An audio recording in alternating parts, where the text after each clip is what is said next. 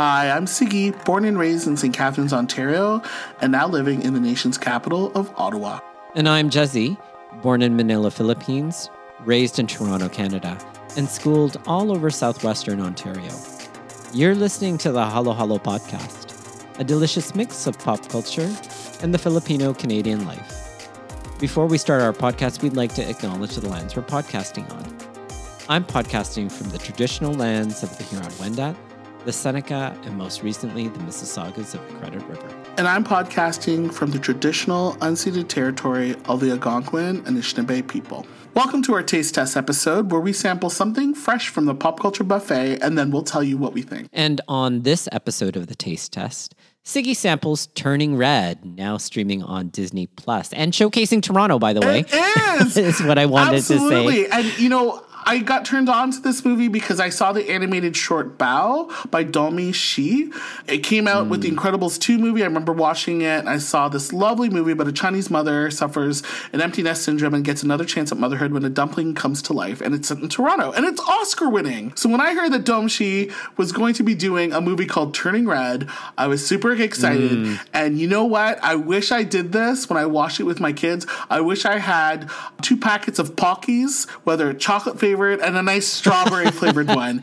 These sticks bring me back to my teen treats, and I loved it when my parents went to the Asian mm. supermarket in Mississauga. They would bring me back, and that's what I would taste like. It was sweet. It was reminiscent of my teen self.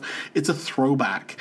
Now, the plotline mm. to this movie: Mei Lin, who's living in Toronto, Chinese Canadian, is 13 years old, mm. has a good group of friends, an overachiever. She loves her mom, Ming, and her dad Jin, and helps them at the temple. She watches Korean soap operas. She makes doublings. She has an active life with her parents.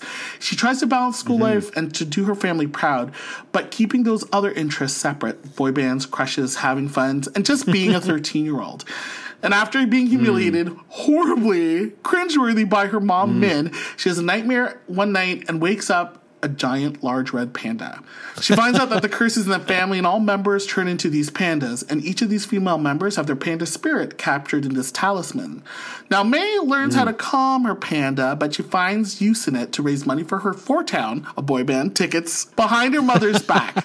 Now, the ritual for her to remove this, capture this panda into a talisman spirit, and the upcoming concert coincides what does Mei want to do? So that's like Ooh, the plot line in a nutshell. And I know that you'd be like, Sigi, boy bands, dancing, uh, boy overachiever, and overachiever in grade school, loving your oh family, oh spending time with your family. Sign you up, right? Totally, I can totally relate to all of those things. We're in our 40s. Like we totally could. Because deep down inside, I'm still there. Well, maybe that just speaks to totally who I am. Is. I'm just really a 13 year old living out for boy bands and for concerts and for all that kind of stuff.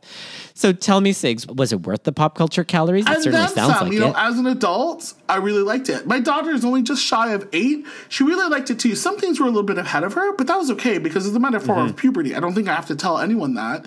Yeah. What was worth about it growing up is not only the physical changes, but the emotional changes. That message is tackled right. big time for a first generation immigrant family. And how this yeah. thing was tackled was worth calories by and far. And I know that there's a lot of like controversy, which we'll talk about as you ask me my, the questions about the sisters. As yeah. I ask the questions down the road there. Okay. Well, tell our listeners, what does it remind you of in the pop culture buffet then? There was a recent movie in Pixar called Inside Out. Did you watch that?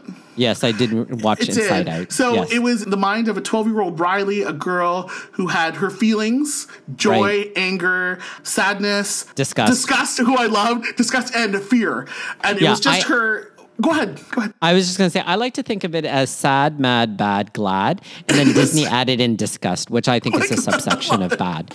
Anyways, that is just like my really easy way of remembering that Pixar film. But I can see where you're going with this. So yeah, tell us more. It was about kids regulating their feelings and what they're going through.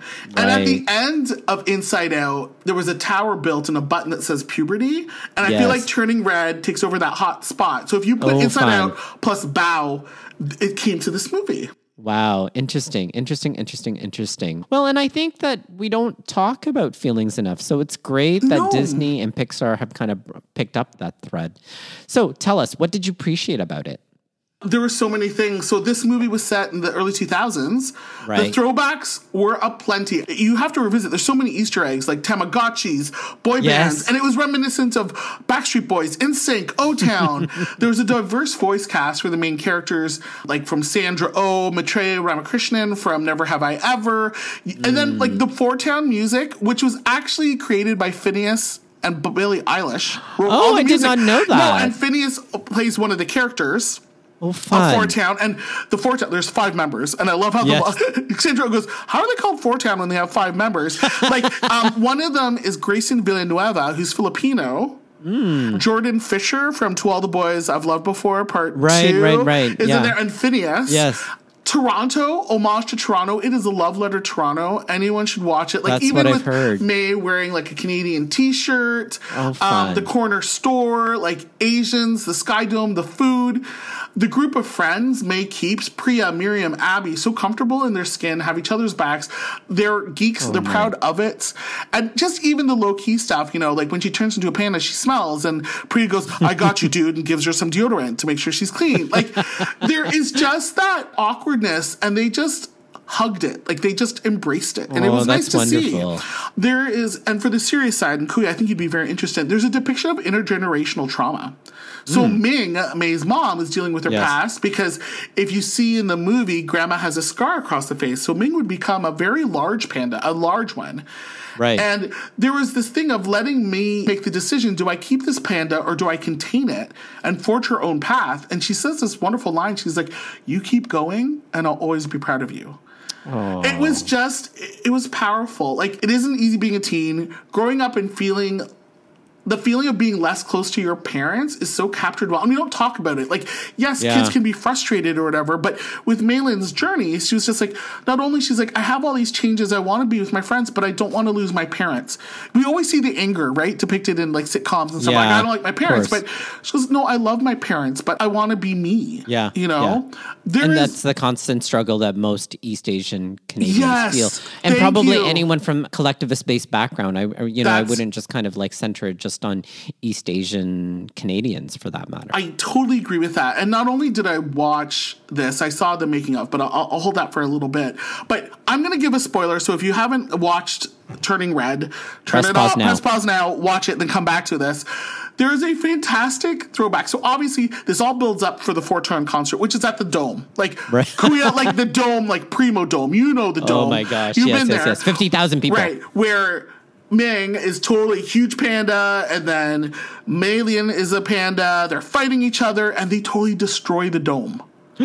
And at the end, where they're just like things evolve or whatever, they have a donation thermometer because they ruined the dome.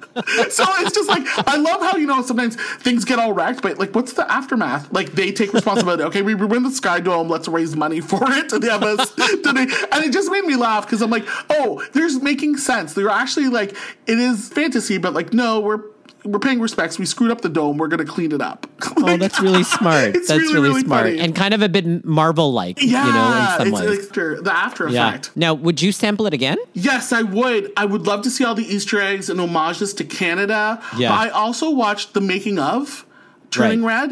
And just so you know, a majority of the key players and leaders on this movie were all female. Wow, that's amazing. And that's amazing. part like intersectional, right? So you had Yes, yes. Asians, you had a representation for LGBTQ, and they were all talking Fantastic. about how are we going to depict ourselves and stuff. And Domee Shi, I forgot the other lead, and I'll have to look it up. The creator, they said, no, make her have a flat nose, make Hmm. her curvy.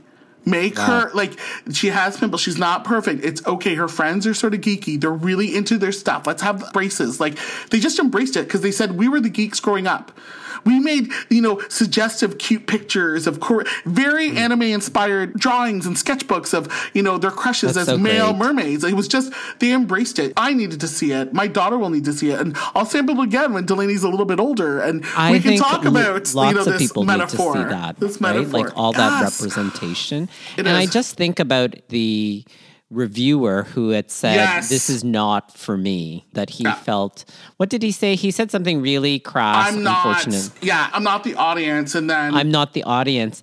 And then I just love the Twitter backlash saying, There How many times was- do we have to map ourselves onto 14 year old white boys all the time? All the and, time. And he said that he, it's not for him and that he wouldn't sample it again. But certainly for you, you would sample it again. oh, a hundred percent. in a heartbeat, right? And I'll. I have a lot to say. I'll, I'll let you do the next question, and I'll address Yeah, the so critics. yeah, so address the critics. So tell us, to whom would you recommend it to?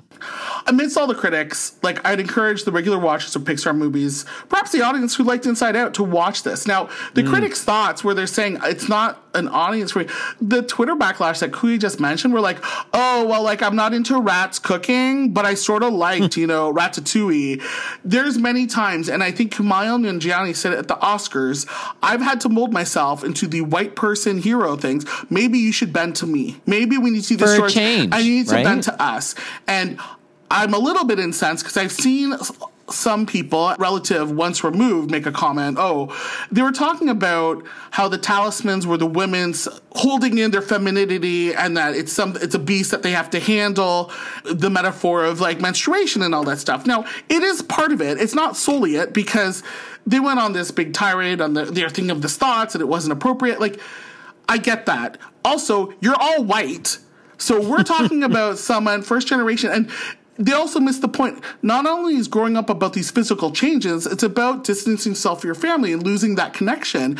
And clearly mm. that point wasn't missed. You know, I hope they educate themselves more and really dive into that. Like I think anyone should watch this. I think this is really great. In fact, I had one of my buddies who's a 40 year old guy had texted me, said, Hey, did you see Turning Red? I'm like, yeah, why were you watching it? And he's like, well, he was watching it because the person he's dating has a little one, and he thought it was really great because, and he loved it. And you would never think he would like that movie. He loved it because it was a Canadian love letter. Mm. Mm-hmm. You know, I mean, I certainly want to see it for that. I certainly Yeah. want to see it for the for the story that you've just told too. But I do think to myself, how many times do we have to We map bend. ourselves to the majority culture? So um, it's strange. It's it's strange, that that feedback is, and has been put out there. I want to put this message out, and Kuya, you've said it before, and this is our brand. This is the Halo Halo podcast. This is me and Jesse after four years going on five. There is space for everyone. There is is. space for these stories.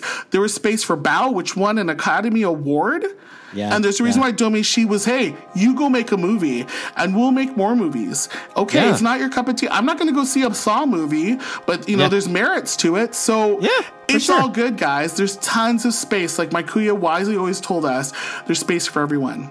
So let's let these everyone. let these stories ring true and let's see more of them. wow, that's a great way to end off our taste test, Sigs. I can't wait to see this movie myself. It'll tickle you pink. I can I- guarantee. It. Oh, tickle you red. I, I can't wait. I can't wait. Well, I think you should take us out, Sigs. If you have any questions, comments, concerns, and you know what, please watch Turning Red. Email us at halohalopopculture at gmail.com. Tell us what you thought about it. I love to hear from it. I love to get mail. You can tweet us at halohalopop. We're on Instagram at halohalopopculture. The Halo podcast is available on all podcast platforms. Rate us, leave a review, tell us what you thought of this episode and the many other episodes under our belts, and watch Turning Red now streaming on Disney Plus. Can't wait. We receive editorial feedback from Mary Beth Badian. Our musical theme is by Chelteringen. We'll see all of you guys again real soon. See you soon.